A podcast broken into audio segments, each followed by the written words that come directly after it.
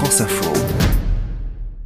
Justement, on va rester dans l'univers du sport, repartir dans celui du football, parce qu'à l'approche de la prochaine Coupe du Monde, fin d'année au Qatar, on vous replonge sur France Info dans les précédentes éditions. Un mondial, un héros.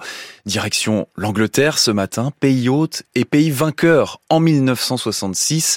Un joueur cette année-là s'illustre Bobby Charlton, peut-être la plus grande légende du football britannique, Fanny Lechevestrier.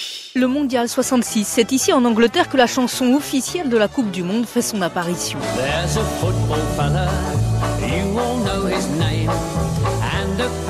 À l'écouter, vous conviendrez que ce n'est pas vraiment cette dernière qui a marqué l'histoire du football. Non, en 66, l'image forte, c'est d'abord une ambiance, celle du stade de Wembley, qui transcende toute une sélection jusqu'au titre suprême de l'Angleterre face à la RFA et en particulier un joueur.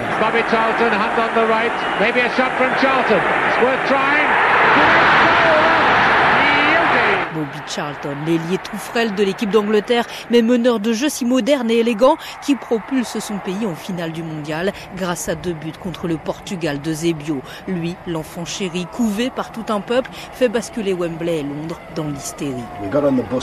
Nous avions rejoint Wembley en bus cet après-midi-là pour la finale. On avait traversé Londres et tout le monde était dans la rue pour nous encourager, parfois avec des cloches. C'était incroyable. C'était une belle ambiance. C'est ce dont je me souviens.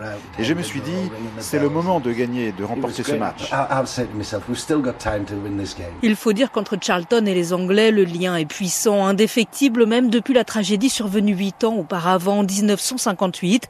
Un accident d'avion sur les pistes enneigées de Munich qui décime l'équipe de Manchester United. 22 morts au total, mais épargne donc ce gamin de 20 ans, survivant, devenu l'homme d'un club et surtout l'incarnation du fighting spirit. Alors forcément, au moment de soulever la coupe, ce 30 juillet 1966, l'émotion est palpable.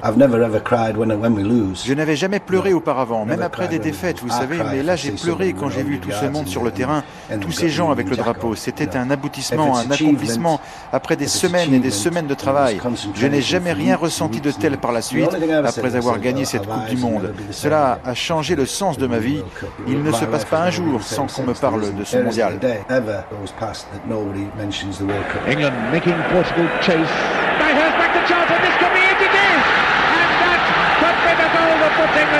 Charlton, c'est le héros simple, modeste que se cherchait l'Angleterre. Une légende, sacré meilleur joueur du mondial, puis élu Ballon d'Or 66. L'un des rares, anobli par la reine en 1994 et qui reste à ce jour le seul maître à jouer à avoir offert à l'Angleterre l'unique Coupe du Monde de football de son histoire. Bobby Charlton et ce portrait signé Fanny Lechevestrier.